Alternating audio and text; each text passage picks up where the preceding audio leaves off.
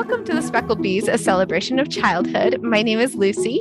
I'm Spencer. This is a podcast where we talk about all things related to childhood. We discuss our passions, the things that make us happy, that fill our buckets. And today is the 2nd of December. So happy holidays, Lucy. Yay! Yay. I love the holidays. I'm so excited. So, as we talked about throughout the show, we choose topics that enthuse us and they fill our mental buckets with joy. I love that book, by the way, for anybody who's ever read the book. I think it's called The Bucket or like Bucket Filler. Mm. It's actually, I should mention this book now because it's really going to lead into this topic we're about to address, which is going to be all about the season of giving. And the bucket filling book, it's called Have You Filled a Bucket Today? You've definitely seen this book, Lucy. It's very popular. And I love this. It's a really good visual for kids to teach them empathy and compassion. You tell kids that everybody walks around with an invisible bucket. And to fill someone's bucket, you need to do nice things for them or say nice things to them. And you cannot fill your own bucket. You get your bucket filled by being kind to others, exacting kindness. But on the same way, you can empty someone's bucket with not nice words.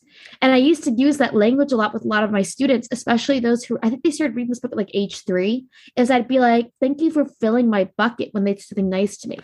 Or I'd say that empties my bucket, like on the flip side.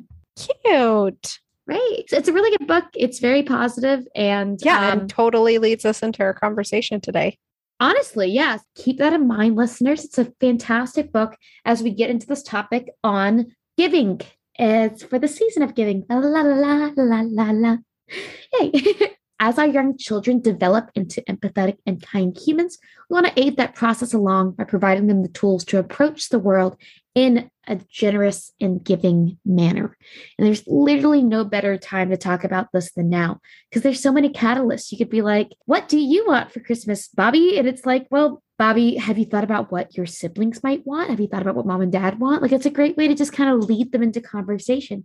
Yeah, I love that. I think that's a great reminder to start out with, as we talked about in previous episodes, that depending how old your child is, they are not developmentally capable of empathy yet.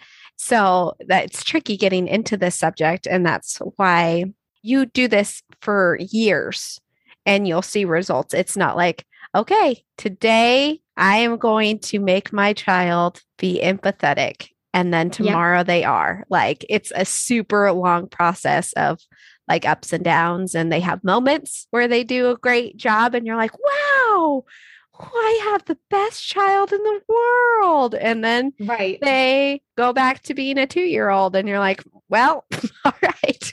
yep hearing about the terrible twos you're going through with Leo and some of his developmental steps he's taking right now are so interesting because whenever I see him, he's the picture perfect child.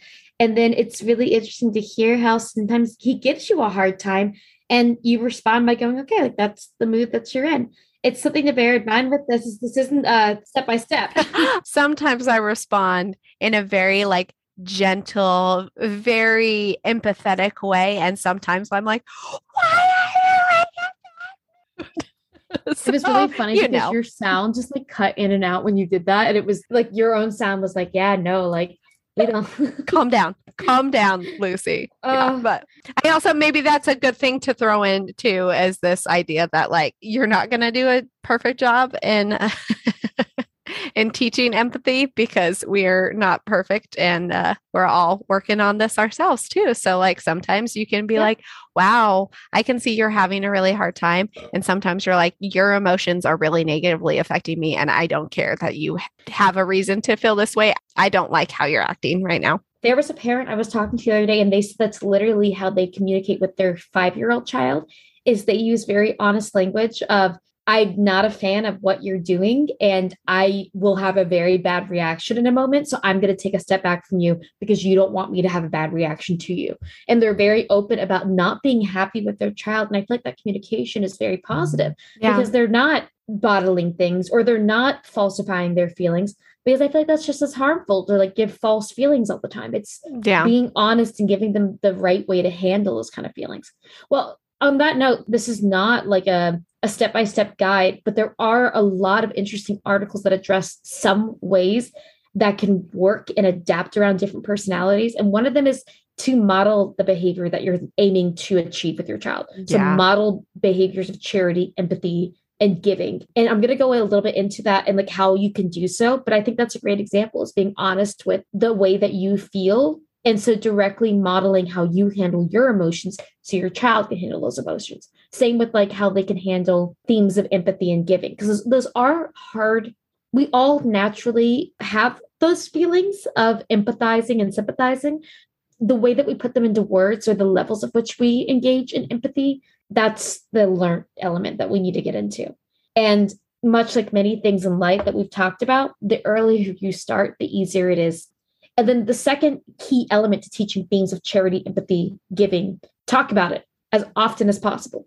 Talking frequently with your child is just a great way to educate your child. It's, you know, they say that when your child's an, an infant, you should talk to them as much as possible just to get those core language skills going with them. Same with this if you want to get these empathetic responses, you want to work on having them feel a little more open and giving, talk with them often.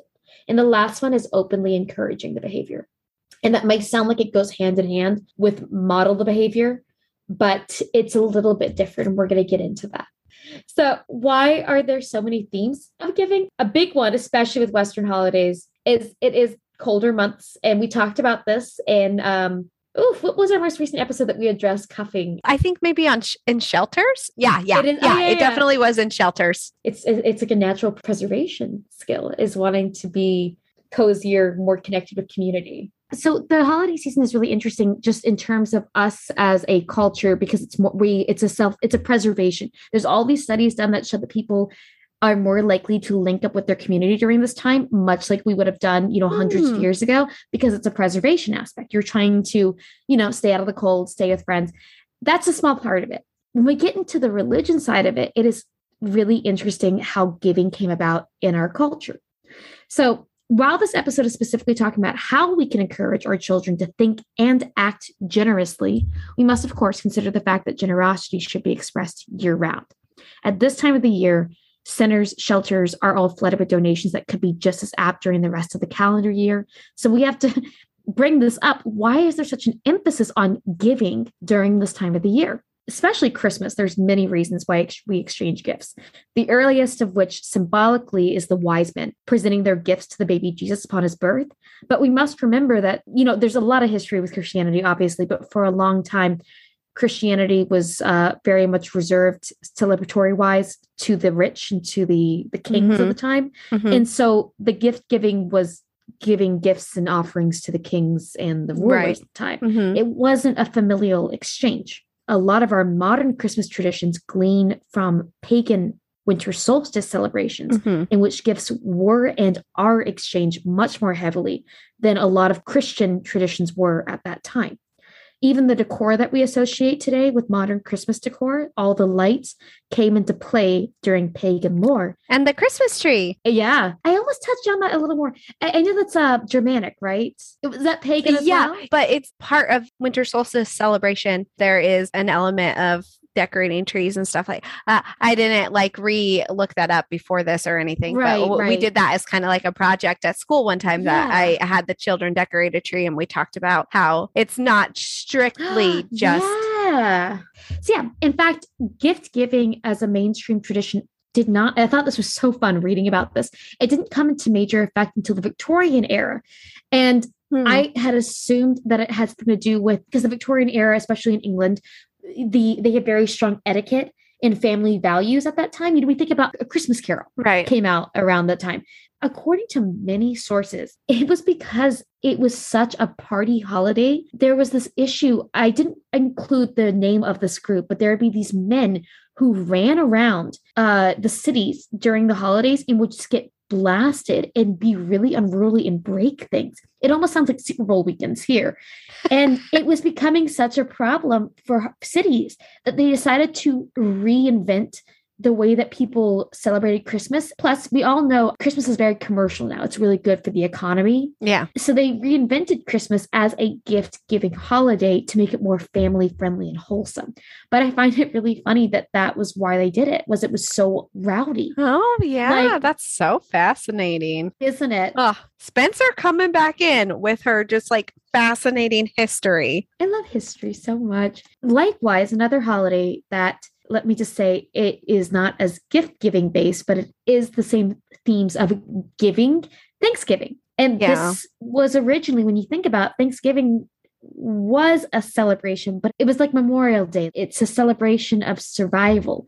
And it was the first pilgrim harvest in 1621. It wasn't really a holiday, it was a honoring and a remembrance Yeah. it wasn't until the 1800s after the Civil War that it became a holiday because Lincoln implemented it as a holiday to unify the country. Interesting. So Thanksgiving actually isn't that old of a holiday. Yeah. I mean, obviously it was always recognized and celebrated, but it Right. wasn't in the same regards that we hold it to today. And now we think about Thanksgiving with family time, volunteering food kitchens, and it has that really impactful gift giving aspect of it, which is Black Friday. And then the last little connection I was going to make was the Jewish holiday of Hanukkah, which, much like Thanksgiving, its origins were not as a major holiday, it was a celebration of the major military win in ancient Mhm. Jerusalem. And now it is a family centered holiday with its famous seven nights of gift giving. Karen Sternheimer, who is the author of the Everyday Sociology blog, it's a really fun read. She does a really good job of explaining how these various days in history have become have come to mean togetherness and giving in our Western culture. And it's all about the way that we ritualize and establish a norm, especially in relation to, you know, feeling safer in the cold months and the economic factors of like it's we all again know that American commercialism has really pushed these holidays up into a huge realm. We're really great at taking a good thing and uh, making it too much. That is capitalism. yeah. But yeah, for us, especially in the US, we've grown these holidays closely together and these unifying themes of family and literally it's in the name of Thanksgiving, gratefulness. And Sternheimer goes on to express how her family has taken these rituals turned that have become so commonplace in American society and she has adapted them into a more giving direction. So that's the answer is take the rituals that we look at so often, you know, instead of the ritual of the holidays being giving your child a gift, ritualize it being them giving to others as well. Just flip it on its head and focus on keeping those rituals, but adding some new traditions into the family. And whether you do already or not, it's just a reminder that we really should be pushing that direction more with our kids because beyond the holidays and just being kinder to each other, it's a good life lesson. And it's good to start that early with kids. So you don't get Dudleys. Oh my gosh, best example. Go read Harry Potter. Dudley Dursley. What a name. ah, so then I was going to ask you the question Lucy, do you have any plans to give back this holiday season? So I did get to read that ahead of time, and I'm glad because I would have been really taken off guard. It's like, a hard question because, like, there's like the generic, you know, like little ways we get back, and there's the bigger ones. So, Yeah. Um, but there's something that like my church has done the last couple of years, like come up from the top. So like a worldwide thing that they've done uh, is a light the world program. Oh, cool. In the past couple of years, they've actually they give out a calendar, like they have a pre-done thing, and every day of the month of December, you're doing some sort of service they And like, and honestly, I have not super participated in the past, but I do love this idea. You know, this is a time of year that we lots of people do like Christmas bucket lists and yes, yes. Yeah, and like we do advent calendars and we have those sort of things. But I really I like I love that idea of kind of doing like a kindness advent calendar for the month of December or like a bucket list, a kindness bucket list to just I do like little things. Yeah. If you want to share that with me, that'd be kind of fun. We could keep like our listeners updated on how we keep up with it. Yeah. Oh, let's let's Wouldn't like make fun? one. Yeah, let's make one. I would actually really appreciate that because personally speaking, I this is something I'll put on myself and why I had a hard and fun time doing this episode. I am very inward with my giving. It's to family. Yeah. And I would love to be more outwards. So let's do that. Let's try to do like a little giving advent calendar because this is coming out on the second. yeah. So we totally could do it. Let's keep our listeners up to date with us. That'd be so much fun. Okay. So, as we talked about earlier, how do we model this behavior? And you mentioned this already that in Monsters and Magic, empathy is still a developing skill for young children because they're still navigating like self preservation skills and these very surface understandings of the world. So, Berkeley University actually has a publication called Greater Good Magazine, in which they find science backed reasoning for why being good is good for you. I was pouring cool. through this this publication. It's really it's just a feel good publication. It's factual information as to how to better yourself. I loved it. Dr. Abdullah is the parenting program director at the magazine. And she talks about how she models kindness and generosity year round by reading real life stories of good deeds to her children. So she cites in her article that, like, she'll pick up the newspaper and scan it, and she'll tell her kids about how I think she had one example where a student had raised money for one of their fellow students' cancer treatments by doing a little fundraiser. And it was like little things like that. She writes Apart from making toddlers happier, generosity may also help us build trust and stronger social ties and even improve our physical health, including our blood pressure and sleep quality. So, folks, it does good to be good.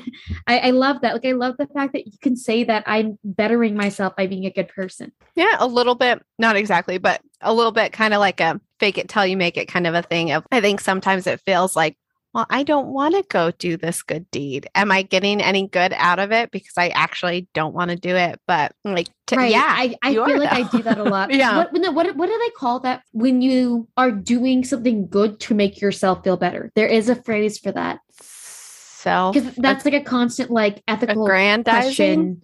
And maybe that's what it is. That's not quite the term I'm looking yeah. for. It's an ethical term used often to describe like if people are only doing something to make themselves feel better. And then the ethical question is is that bad? If they're still doing the right. thing but it's for themselves is that does that make the be- the good act bad? It, it's a whole question i think about questions on the speckled bees. Right. I think to for me who cares? As long as the world is a little bit of a better place because you did something good like right. That that's how i feel too. Yeah. If people were just like well this isn't a good thing like because i will feel good about it. So I better not do it. If people just got too sad about it and just stopped doing right. good things, this world would well, be what, one of the hard scary. times I had with this article was not overdoing the information because as you can imagine on topics of generosity and kindness especially around the holidays there's a lot of information oh yeah and one of them was citing that if you would like to actually adhere good values with your child you should practice um anonymity like like um anonymity anonymity thing. I was going to say animosity, and I was like, practice practice animosity with your children. I used to tell people when I was hungry that I was emancipated. I meant emaciated, and it was like it's not. Em- you're pre emancipated. I have a hard time with the here. it's a tricky one. Uh, but yeah, they were saying that in this article that you should teach your kids to be anonymous. I'm not going to say the other one anymore. That you should teach your kids to be anonymous and to practice that in their gift giving because that instills very strong moral values of not mm, expecting cool. a result back. I know my family did like 12 days of Christmas for like other families before where you like every day for 12 days you like drop stuff on their doorstep and then you just don't tell them who you are ever and it's one thing to do sorry i'm eating chocolate this is so rude. You're fine. It's gonna be cute because chocolate is cute um, you make me think about that dark chocolate from Occoquan now. Uh, oh yeah but um, gosh. Um, if anyone wants so to good. get Lucy Ritter a present for Christmas, give me some chocolate from Potomac Chocolate and Occoquan. So, in most cases, we can begin to at least model these behaviors through our actions. Children are little sponges and they'll naturally pick up what we present to them. I feel like we say that like very often in episodes, like, please be mindful of what you do and say around your kids. Yeah. Yep. Um, okay, so here are the direct examples of modeling demonstrate generosity through small daily actions. For example, when you're eating, when Lucy's eating her fancy chocolate from the Occoquan shop, and And if you love what you're eating, you should express in words how much you enjoy Love that this choc- that that item and then you can offer it to your child and let them share in your joy very directly now I of course there's other that. examples of generosity but like that's a really easy one I love that. That is the cutest thing ever. it's such a good way to show them generosity because you're enjoying something so much but you're willing to give some of it to them it just Yeah. makes sense it makes so much sense And honestly, every time I have done it, it's like a really awesome bonding experience. Like the first Mm. time I gave him hot chocolate, and now we have like very regular hot chocolate dates. Uh, another thing we can do is we can embrace diversity, and that is by discussing and showcasing the differences that we all share that make us unique and special. I cannot express enough diversity is a celebration. Like talking about people's differences is a positive thing that we need to make sure we address with kids. How can we love the differences that others have and make them feel special? We can demonstrate to kids by talking about what makes us special and what makes other people special. That goes a little bit into the talk about it portion of encouraging gratitude and, and, empathy with children but i thought it fit more so into the modeling behavior Yeah, especially especially like with books and stuff like that too. Like, yeah, well, and it's it's so confusing for children. Like, um, hypocrisy is almost too harsh of a word, but kind of that like that is really confusing for children when you're doing or you're saying one thing and you're doing something else. It gets really, really, really confusing for them. So Yep. Well, okay, so I'm actually going to bring her up. Uh, I really enjoyed Griffin, Mrs. Griffin's post because it oh, was very recently. so cool. She is so cool and so good about diversity. For our listeners, I hope she doesn't mind us talking about her because she's just amazing. She has a, a son with dwarfism, and recently it was National Dwarfism Awareness Day. She's always very good at making sure that kids in his class are uh, the parents in the class are aware of like colors to wear and how to celebrate Green, I believe very- it's green. Yeah, it's Yeah. green. It's green. She uses very like inclusive language, um, but also diversive language. And I was so charmed. She posted about how a really good example of diversive inclusion was that her son was playing on the field with his friends and they were playing zombies. And they Wow, said that their dwarf zombies were coming to get them. And it was like including his narrative into play. And it's so cute that they did that for him Mhm. she's really good about explaining how to be politely diverse and how to be correctly diverse. It's yeah just yeah and i think that is a big difference so like you can have books of lots of different diverse children diverse religions we have one that talks about like religious diversity which i love it. it's called hats of faith. That's cool. yeah. Oh my gosh What you would cool love name. this book. But it's like it's like really cool artwork too in it. It's like a really cool little book. Um but it just shows all these different people wearing hats and it, like it says the name of them uh, the name of the hats and like it's all the and you know like especially being from a religion that just your I really average like member of my religion or an average adult member of my religion wears a specific clothing item to show faith. And so like it's really cool to like have they're all showing faith. They're all showing their devotion through their hats. And so it's not weird when somebody is wearing this you know silly hat or anything. It's like oh they're just showing their faith and it's really cool. And then they like high five at the end and like learning about our differences just helps us appreciate them like and that's pretty cool. Like yeah it's a super great book. I love it. I love this. but Yeah, you have books like this. that but then if you are not if you are not embracing some experiences and uh, working with in childcare settings and different diverse settings with children um, you sometimes come across very sad situations where parents won't want their children to be around certain children and it's always pretty heartbreaking but yeah it gets confusing if you're saying one thing but doing something else i think that's an important one to put on the list Yeah, I agree. I think it's really, we have to keep that in mind when we are expressing these thoughts of diversity and these ideas because it's, you have to follow through with your actions. And that's why I think some of these points fall into modeling behavior, not talking about behavior. yeah It's very different. Um, well, so on that, literally what you just said about the picture book is using pictures to Oh, your advantage. yeah. So show images of acts of generosity and then label these feelings and actions in clear and easy terms. Because I, I can imagine it's like hard too if like maybe you are um, homeschooling your child or you are not in a very diverse area and it's, it's hard to showcase these ideas you can talk about it all you want but how do you directly show it i think we all inherently understand kindness generosity and charity is a harder situation to explain. And as is defined in many child handbooks, how to explain charity, it's helping people that need help. Like that's as straightforward as you can explain it. Yeah. There's so much information on the subject, but it is worthy to mention. This is not the easiest conversation either because sometimes you have to talk about why people need help.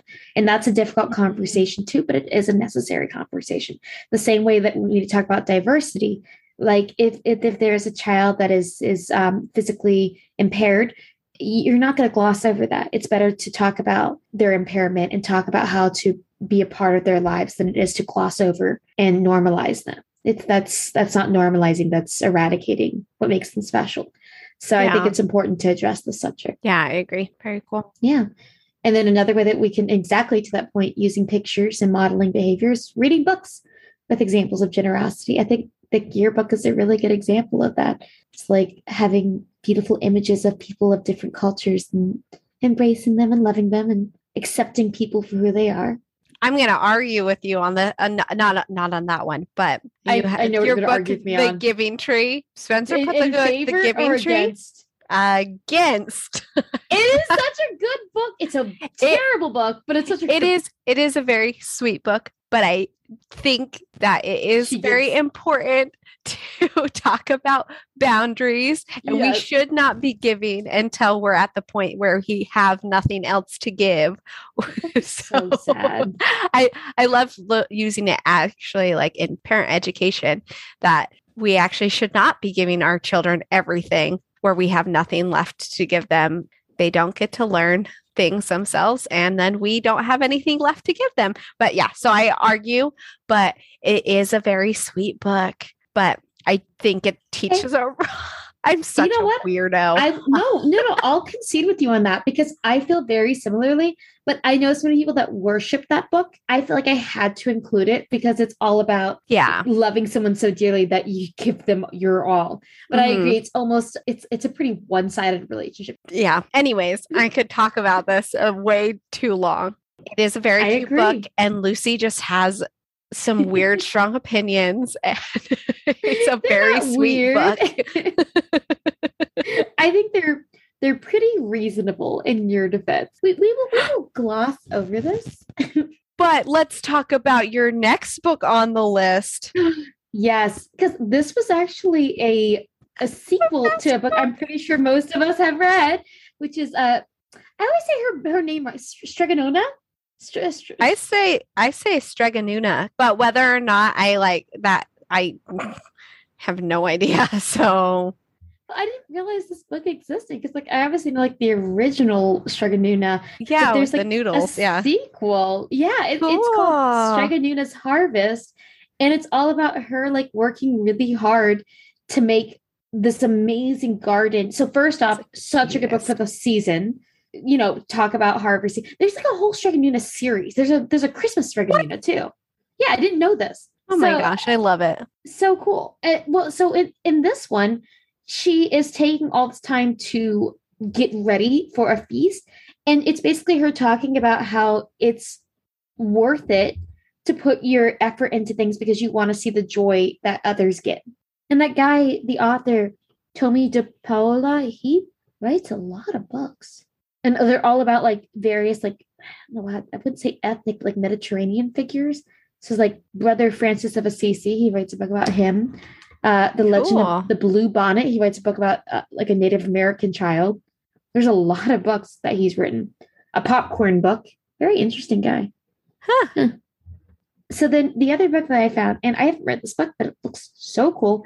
It's called uh, Pass It On, and it's like this extremely colorful book that apparently depicts this child and they give a balloon to somebody and some kind words and then that child passes on and it's all about how you oh, can just yeah, keep yeah, passing yeah. on love i've seen this book this. before it looks so cute if you spread happiness to others even on a gray rainy day when you least expect it like a bolt out of the blue a smile or a chuckle may be passed right back to you very cute How cute. Yeah, there is expectedly so. There are a ton of really good books discussing kindness and gratitude and uh, giving. A lot of them I've never heard of, and it makes me kind of sad. I wish I'd read more of them. So I'll have to Yeah. educate myself more on these subjects. Cool. Right? You know I love a good children's book in my collection. I know you do. that I mean, we the we talked about the book Shelter. That was that's a good one. of kind of Yeah. showing generosity. But it was such a cute Oh, book. I don't know what this book is, but that looks so cute. There's a book called Apple Huh. Cake, A Gratitude. Oh, that's cool. Yeah, well, speaking of, that's awesome. I like a good book about gratitude. I like the ones that And have more specific themes. Yeah. Apple cake. I just had one pop up called Invisible Boy. It looks fun. Really good art. Hmm. It's all about a little boy who was invisible and then somebody gave him kindness and suddenly he wasn't invisible anymore. Oh, Cute. Like just start a children's book club. but seriously though, oh my gosh, I would love that. Rainbow Fish is another one though.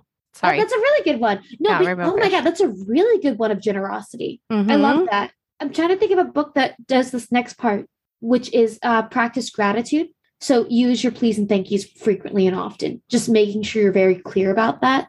That makes the benefits of giving mutual. Therefore, if you're receiving the, the thank yous and you're giving the pleases, so, I mean, common sense, but you know, it should be said. I did um post on like my personal Instagram page like years ago, but on sharing and it Mm. was very similar things like you know th- that's a lot of a lot of overlap in those conversations but Yeah, it was a lot like sharing is not super developmentally appropriate until they're like 8 and things like that and then you're also like you're teaching really problematic things of like this especially three and up kids will be like i want that. They're not sharing. I'm like sharing does not mean getting what you want.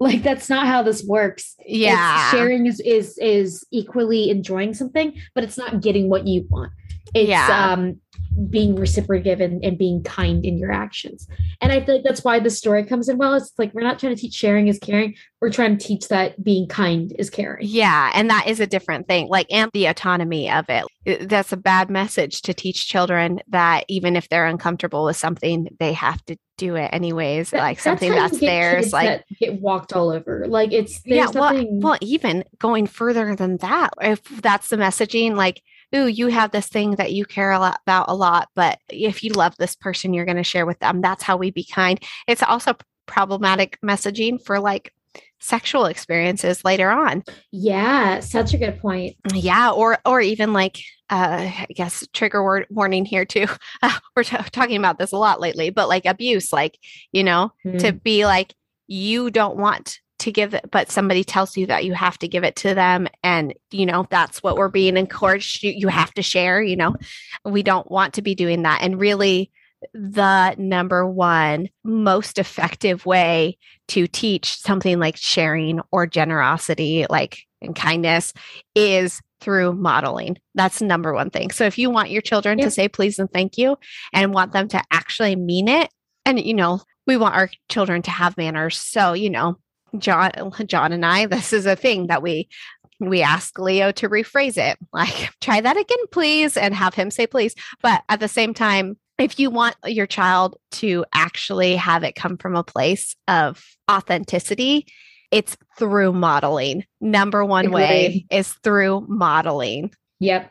Agreed. You cannot be fake with it. And if your kid has an attitude with the way they're asking, let's please consider that a lot of what they do is received by the ways in which we react and act. So think about how you're maybe asking for things and consider that. Not saying Yeah. it's anybody's fault, but it's just it is considerable. Well, that that's actually why I started very specifically picked out this phraseology of like try that again please is like trying to model the please at the end instead of being like because I'm the adult I can demand things from you without saying please because like why would he think that's different that I have the authority so I'm allowed to not say please but yeah like, I think it's hard to zone in and be like oh I could ask that in a better way. I could use my manners more and be polite Yeah. and not not like a oh if if it's convenient for you, son, would you please say please? But And still being direct. I have seen But so many TikToks addressing that where it's that it's pushing into that realm of it's it's toxic kind parenting. It's like Yeah. you're not modeling kind behavior, you're modeling submissive behaviors that excuses bad attitudes with kind words. We're, that's why we're talking about this that modeling and words are two different things. They have to go hand in hand. And it Mhm. makes such a big difference, is exactly what you just said. You don't want it to be empty. Like, what's the point? What are they getting from that? What are you getting from that? Nothing. like, it's so. yeah it's just a word if, if it's not attached to any feeling it's just a word you know like so yeah it might sound common sense but practice gratitude if there's nothing common about it and then on that note let them see the impact directly so this goes into what you just said the ways that you respond to things is one example but more directly what i'm talking about is engaging in actions that have a clear effect and outcome by the end of them and the best example I can give of this is volunteerism and the way that we get involved in volunteering and how it impacts you. And so I gave three different categories for this it's volunteering in your local community, volunteering globally, and then volunteering at home. Cool Because i like that Volunteering at home is like definitely a thing. Actually, I'll Yeah. start, yeah, I'll start with that. It's like things Yeah. like practicing recycling, um, helping our family members. And I feel like exactly what we just talked about. It's like kindness to others. That's volunteering. That's having a direct impact. And cleaning up, like, I mean, those are all like things that we should be doing. But if you want to talk about how to explain volunteering to them, it's like a willing action to cause a positive impact. And I feel like that's a really good example. Start with volunteerism around the house. yeah i That- like that Wouldn't that be nice to talk about that around the holidays, especially if you're still a family, as many of us should be in our who are taking things cautiously this year, continuing COVID and right staying home a little more. Maybe you don't don't want to go out into public in a big community setting. right Practice word it differently and talk about actions at home being, you know, a volunteer opportunity. Talk Mhm. like swing that around. Make it giving cute you're giving your actions and that's that's the way that you're giving back so and of course again these should be commonplace like your kids should be helping around the house but it's a nice way to word it it's a good Well, way to express it it kind of reminds me of my mom every year when we'd ask her what she wanted for her birthday or Christmas or something like that. She'd be like, I want a clean house and kind children. And i always say it all the time and i was like it's not a present I know. You're like, that's like- stupid. I think maybe it could be a cool dialogue to talk about that more about like why. Like, you know what? It actually would help me happier than anything you could give me for you to help me out with doing the dishes or stuff like that. volunteering in the community how we do that okay so this is just a really good list because we all know most of these but working at a food bank or a soup kitchen do you want to go through this list with me Yeah. Tutoring. That's a cool one. work in community cleanups Visit an assisted living home. That's a great one, especially this oh, yeah. time of year. Go like Carol. Although, again, although I guess maybe no no because a lot of places are doing like the window ones where like you go up to people's windows So that's Oh, pretty cool. cute. Yeah. That's- So maybe like, check how to, into that. Yeah. yeah, uh, probably some even have like Zoom set up, I'm sure. Yeah. you could. Yeah, I saw one last year, and it was like uh, I, I offered to do this, and I was they were full. You could go and paint the windows of the. yeah, I thought it was so cool. I was like, oh. Oh, I love that. I love these cool little alternate. Like, how cool would that be? it was so, So unique. cool. Like, what a great idea! So That would Yeah, bring I- me so much joy. Like, it would fill my bucket. yeah. Oh my goodness. so cute. yeah, I like that one a lot. I thought that was great. Um, working at an animal shelter. That one's a little hard because there's a lot of age restrictions on that. and those true. usually fill up very quickly because people really, really like to do that. Who doesn't love animals? yeah. Help out at the library. Classic. I did that. Love that was one of the ones that I did in, high school. Um, I like that a lot. I always had a good time working those events. Mhm. Uh, a walking or running fundraiser. There are so many around the holidays. So many. So Um, many. In high school, Um, I did a lot of help the home homeless walkathons, and Ah, just so fun, so cool. Yeah, there's just, I mean, come on, it's a great way to get involved. You can get sponsorships. There is shout out to Courtney, um, the soundstage teacher at Compass right now. She is actually earning donations right now from parents in her classroom, and she is going to be walking, doing a Disney marathon in January to raise money for, I believe it's a, a child cancer foundation. It's Yeah. very cool. I'm trying to see right now because I like that one a lot. I'd like to do like a good walk. Uh, telephone banking. I think this one is a little out of pocket for children, but I should mention it because some places do let kids get involved. And then the last one, gather clothing and food donations for local shelters and groups. That's a Easiest cool one. Oh, Yep. that's one of my best memories because I was thinking the other day when we went trick or treating with Leo, I was like, because I was going to be like, man, I haven't trick or treated in so many years. And that is true. But I was like, I went trick or treating all the time in high school. And then I was like, no, no, no. That's right. I did not go trick or treating in high school.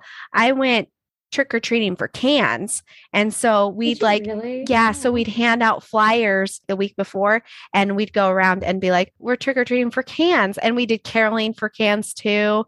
I was, I was in a junior civitans club and I was like really involved. I went to like a junior civitans conference and met my first like romantic interest there and we held hands.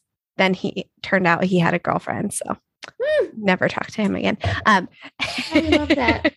but anyways, the point is like, especially if you're wanting like your teenagers to like do something. Again, that's not the group that we talk about that much in this podcast, but like, what a great way to get teenagers involved in things. And like, yeah, we'd go caroling for cans. I, I actually I've never heard of that, and I I love that. It was so fun. It was so fun. Well, and everybody can do it, and it's COVID friendly. If that's And it's so easy. one- Then you just go to the Axe Food Shelter. I is I guess Yep. the one around here, but like I don't know if that is a national thing. But yeah, there's always places that are collecting cans and things like that. So easy to go just donate them really quickly to set it up without having to like coordinate with a bunch of other people. So easy to do. And my other thing about it too is any physicality can do it too. Little Yeah. kids can do it, big kids can do it. There's no limits, and you can make it fun. You could do caroling, you could do Be like, a fun way to get to know your neighbors if you even just like passed it out around flyers to like just like at your block. I'm trying really to think of what it was, what the competition specifically was, but we had one at my old school. I think you had to build a turkey out of cans. Cute. It was something. It was some set sculpture, and you built the sculpture out of cans. hmm and they would like judge it and like the winner would get i don't know like a prize but like nothing crazy but it was really cute because then everybody would donate so that their classroom could build the best sculpture so it's very creative That's so cool.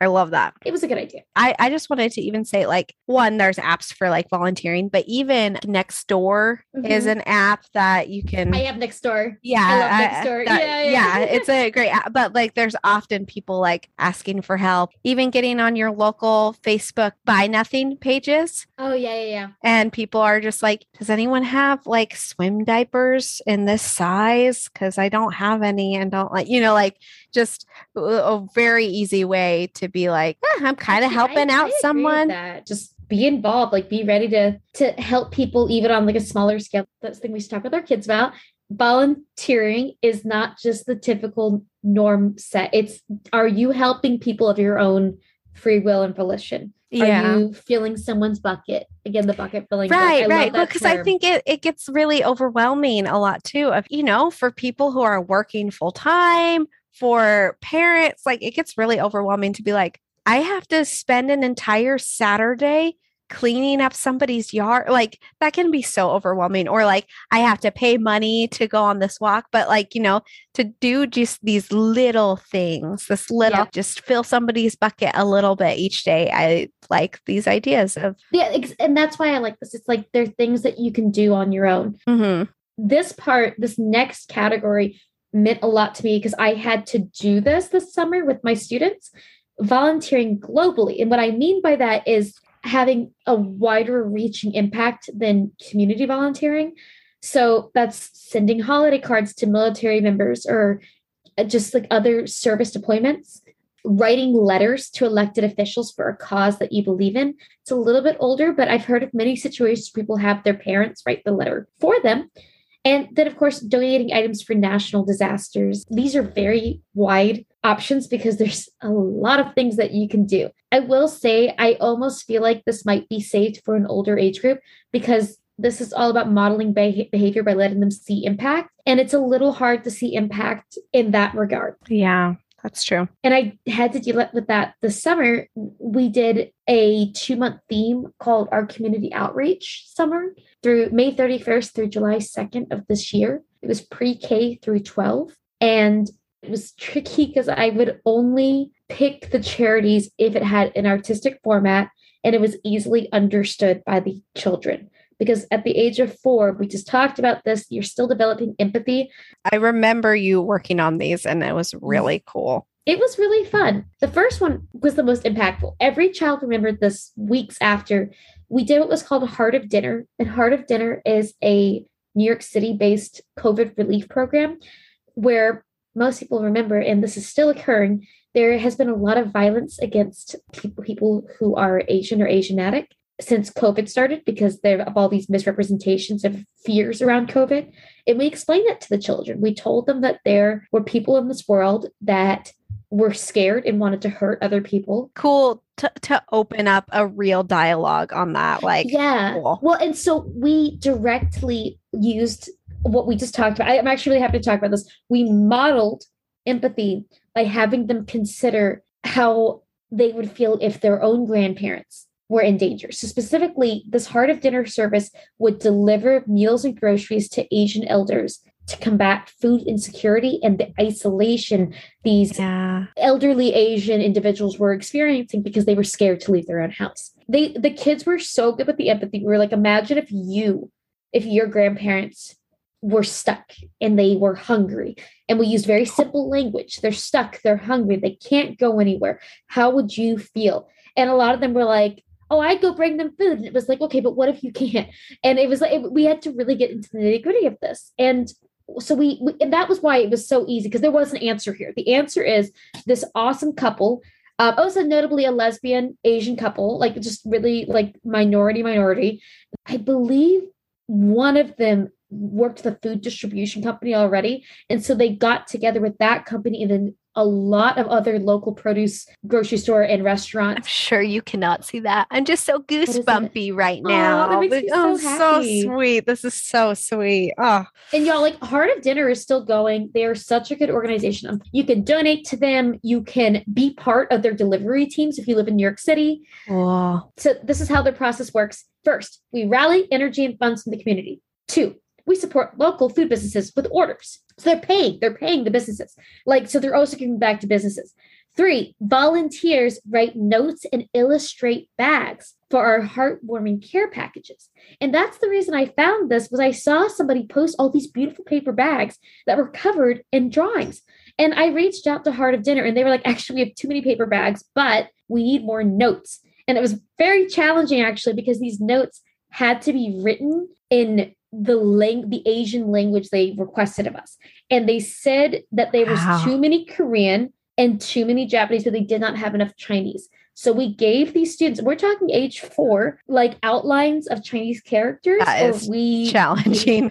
And they they wrote all their own notes. The kids would illustrate their notes with their favorite foods, and then would on their second week of work would write Chinese characters, work on it. So it was a great literacy project and then they would send it out. And we wow. ended up sending out 75 notes in the end. So it was uh, that's oh my gosh that is so cool. We had a great time with it.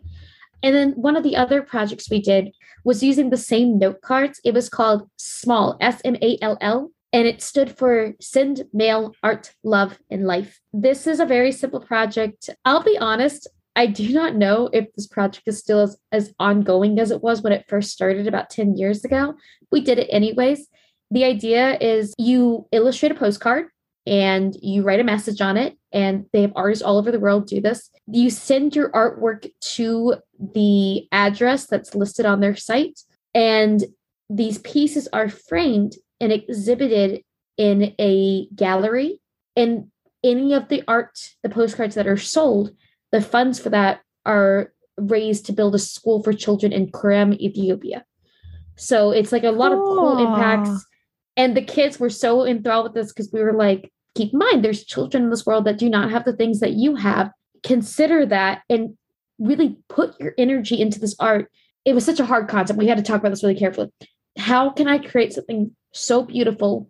I put so much effort into it that somebody in the world is going to want to pay money for this to buy children beautiful things for their school. And we really got into that. And more so for the younger kids, and we're going to get into how money does not translate well for early mm-hmm, dialogue. Yep. No, was just your art will get good things. but yeah, so those are the two most impactful charities that are global based that I mentioned. There was two others that we focused on. They weren't exactly charities exactly. They were more like community art projects. And I, I want to talk more about giving in community. So I'm not going to talk about that. Wait, wait, wait. But I, I'm going to make you. yeah. One on here is the Happy City Birds. Yeah, and so that one is it is a community impacting project.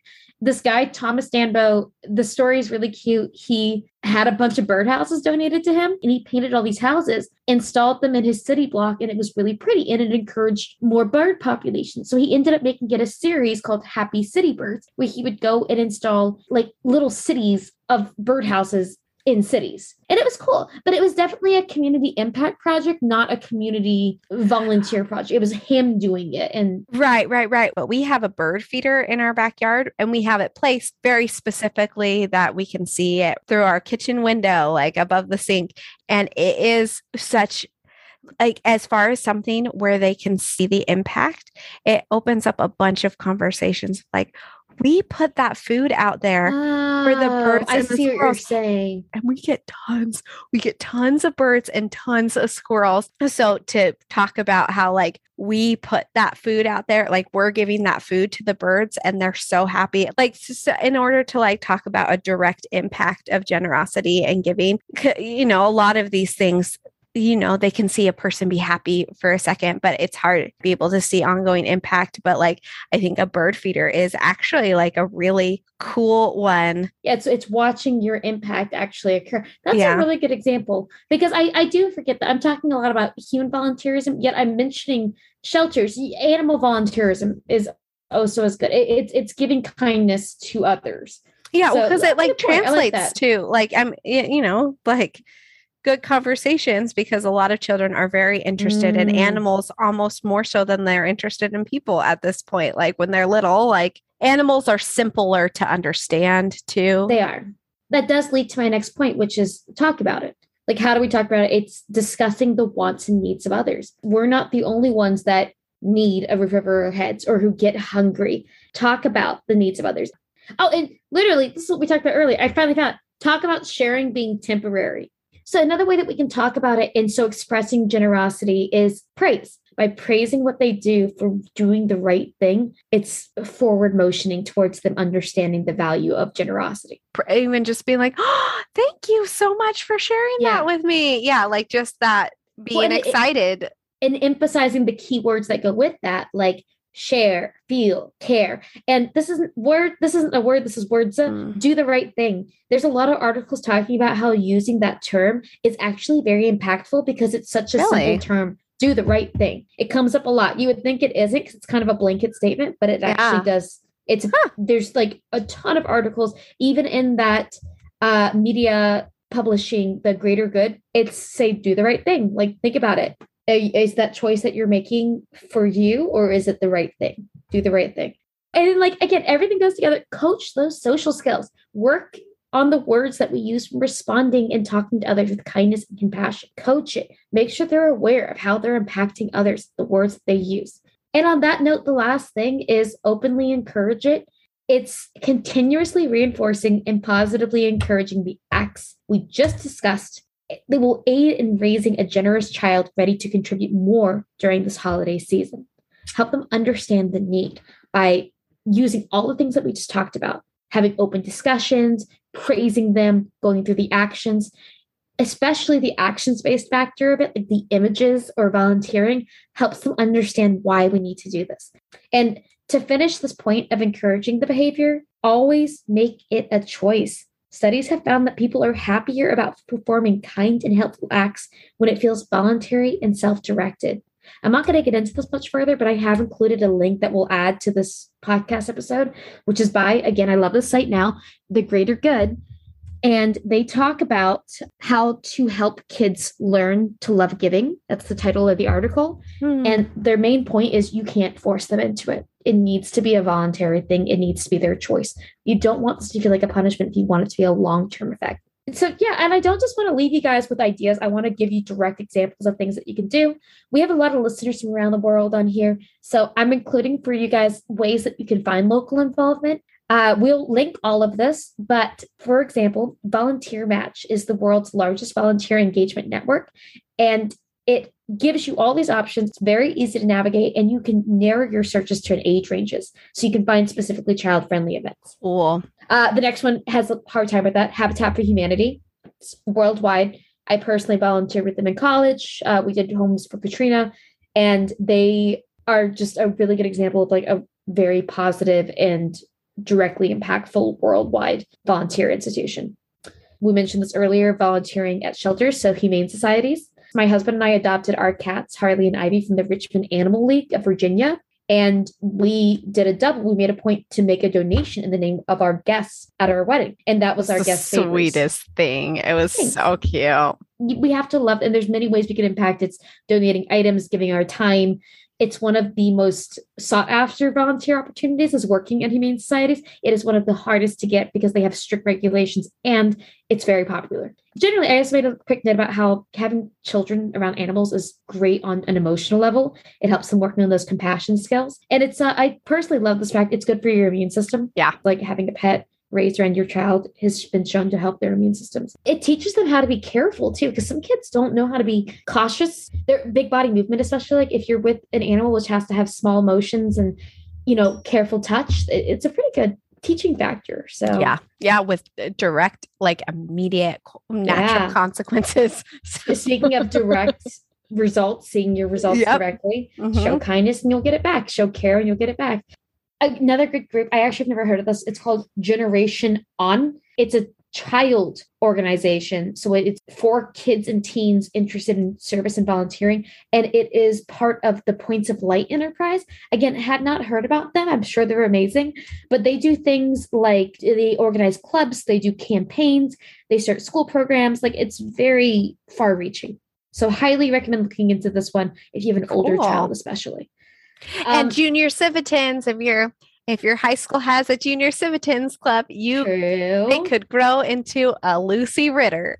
well, no, there, there's so many of these other groups too. Like like Yeah. Scouts is such a good example. Um, Scouts, Girl Scout. I love being a Girl Scout. A lot of the things we mentioned volunteer wise, I did because I was a Girl Scout. So Yeah. definitely look into your local troops. I loved my experience. For our locals here, there are. I'm only going to touch on a few of these in this long list. We will link the list to one of our posts about this. We live in such a diverse state. Specifically, up here in Northern Virginia, where we reside, is a very diverse area, meaning that there's no lacks of groups in the area. Mhm. Um, I'm just going to mention a few. This is literally ranked the number one organization in Virginia. It's called Change the World RVA. They won the Governor's Volunteerism and Community Service Award last year. They focus on helping students succeed in high school, college, and just life generally. And they Cool. focus on things like students who are homeless or providing like networks for uh, college visits, uh, programming, having host families they're just very involved in making sure that everyone's on equal footing and getting the chance to succeed in life. Cool. Number two, I, I love this name. First, a great anagram like this Virginia Organized for Interfaith Community Engagement, AKA Voice. So cool. Isn't that awesome? Their, their focus is they bring together 50 different congregations of various political or religious beliefs, and they get them together to focus on ideas like affordable housing, healthcare access, immigration, education. Like they tackle all those big subjects while gathering many voices together. It's it's great. Way cool. And number three rated in the state is Winchester based. Are you aware of this one? I've never heard of it. no. like what's that? sounds Wait, CCAP. CCAP. Oh, you do know them then. I'm, I don't know them, but CCAP sounds very familiar. I think that my congregation is involved in CCAP. I think they make announcements, but I have a toddler That- that and I'm really bad at being involved in anything. No, no, that makes sense. It's a nonprofit, faith based organization that brings together churches, synagogues, businesses, civic groups, and private individuals to offer services such as financial assistance, fresh food, donated clothing, and transportation. So awesome. Again, there's so many. You guys will link those and people can look into it on their own time. And I just wanted to mention personally because I found them to be so amazing for me. They're called Volunteer Fairfax. I live in Fairfax, so like I see them everywhere. But as far as I can tell, they cover a lot of Northern Virginia. I have been really impressed by how easy they are about offering flexible times and options for everybody. And then I just want to mention like a very specific way that we can help locally, especially if you're Northern Virginia, but also if you are like in the DC region or just the East Coast, is helping the Afghanistan refugees that have just settled in this area. There's a lot of different ways that we can help. Uh, currently, just to bear in mind, a lot of refugees are looking for furniture, especially in winter clothing. There's a lot of different groups. I'm specifically going to mention the Ethiopian Community Development Council. They have been extremely involved. I'm part of their email listing, it's like almost like being part of a group chat. They're very casual, being like, hey, this family really needs a ride to a job interview tomorrow. Like, is anybody free? Or, hey, guys, like, we're sorting out canned goods tonight. Like, is anybody able to just show up and do this? They're so good about that. And somebody just mentioned that rugs, apparently, a very typical home decor is having every inch of your floor covered in rugs. Mm-hmm. I thought that was so interesting. I did, I was not aware of that. And so rugs is a big donation item right now if anybody has anything. Well, and speaking of which, I thought you'd really enjoy this in the Washington Times. So we're recording this episode in early November. In this past weekend, the Mormon Church was cited for their work in helping over 400 refugees get settled in this last weekend alone. So, Members of the yay. Church of Jesus Christ of Latter-day Saints are real, real good at at uh, mobilizing and yeah. like I was so impressed reading 400 people in one weekend. That that's a lot. So yeah, yeah. So kudos. We, to- we really like our volunteering. We love our volunteering. Okay. I should do a lot better about it, but in general, that's that's a good strength of my church. Well, yeah, and so uh, but beyond even helping the refugees, again, we will link all of this. It's a lot of links. I just linked a few. Spencer, this actual... is such a cool episode. Thank you. Oh, I appreciate it. I really wanted to do this because I would like to be more involved personally. Yeah, yeah. Good goal. On this list, children's storytime readers. I really want to do that, but it's like very limited. Yeah. Stocking stuffer volunteering. Be a canine mentor, like so cool. Uh, yeah. Uh, gift delivery elves, like so cute. Oh, oh, we talked about this virtual volunteering at Insight Memory Care. So that's that's virtual volunteering at a. So there's this big list. will include it everything from making holiday stress kit makers to adopting a needy family. It's there's a lot of options, and so one of these is being a canine mentor. And uh, I'm going to include this list, which all has links. So, this idea is that you would help by volunteering to mentor a puppy to get them ready for training requirements to be a uh, service dog. And the last thing I want to mention is monetary contributions. I'm really wary to mention this because we just talked about the fact that a lot of kids do not understand the concept of money, yeah, as well one. as the fact that you should be cautious in monetary givings because you mm-hmm. need to mm-hmm. make sure you research who you're giving to. I've listed uh, charityfinder.org, and the IRS has a personal list of reputable charities. But GoFundMe has this insanely long list of their charitable winners of the year, into which they have organized charities by the purpose of them. So, like the best education charity was Scholarship America. Best children's charity is Prevent Child Abuse America. And so you cool. can go through this list, find something that resonates with you. Uh, like, for example, I personally have a lot of like legal aids I like to donate to. And uh, they say the best one is the Innocence Project. You have a lot of options, and it's a great thing to have access to so that you can pick something that really means a lot to you if you're going to be donating charitably instead of time wise.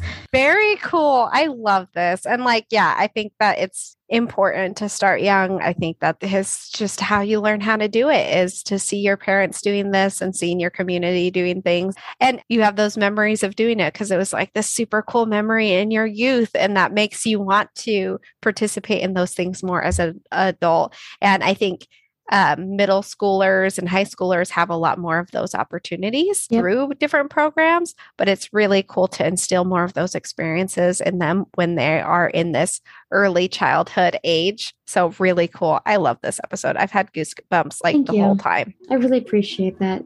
It's never too early to talk about this. To start this conversation now, use this holiday as a jumpstart for your family to begin discussing how you can give back to the community. And with that, I will wish you guys a happy first week of December and the holiday season. And uh, I'm looking forward to next week. And it's going to be another great conversation with my good friend Lizzie. Oh. Thank you so much for listening to The Speckled Bees, a celebration of childhood. Make sure you go and leave a review on Apple Podcasts and follow us on social media so you can join in the conversation a little more. Especially after this one, because we're going to have a lot of links for you guys, and you better be ready to click and search with us. And um, with that, you know, a very speckled bees jingle buzzing off. be of good cheer.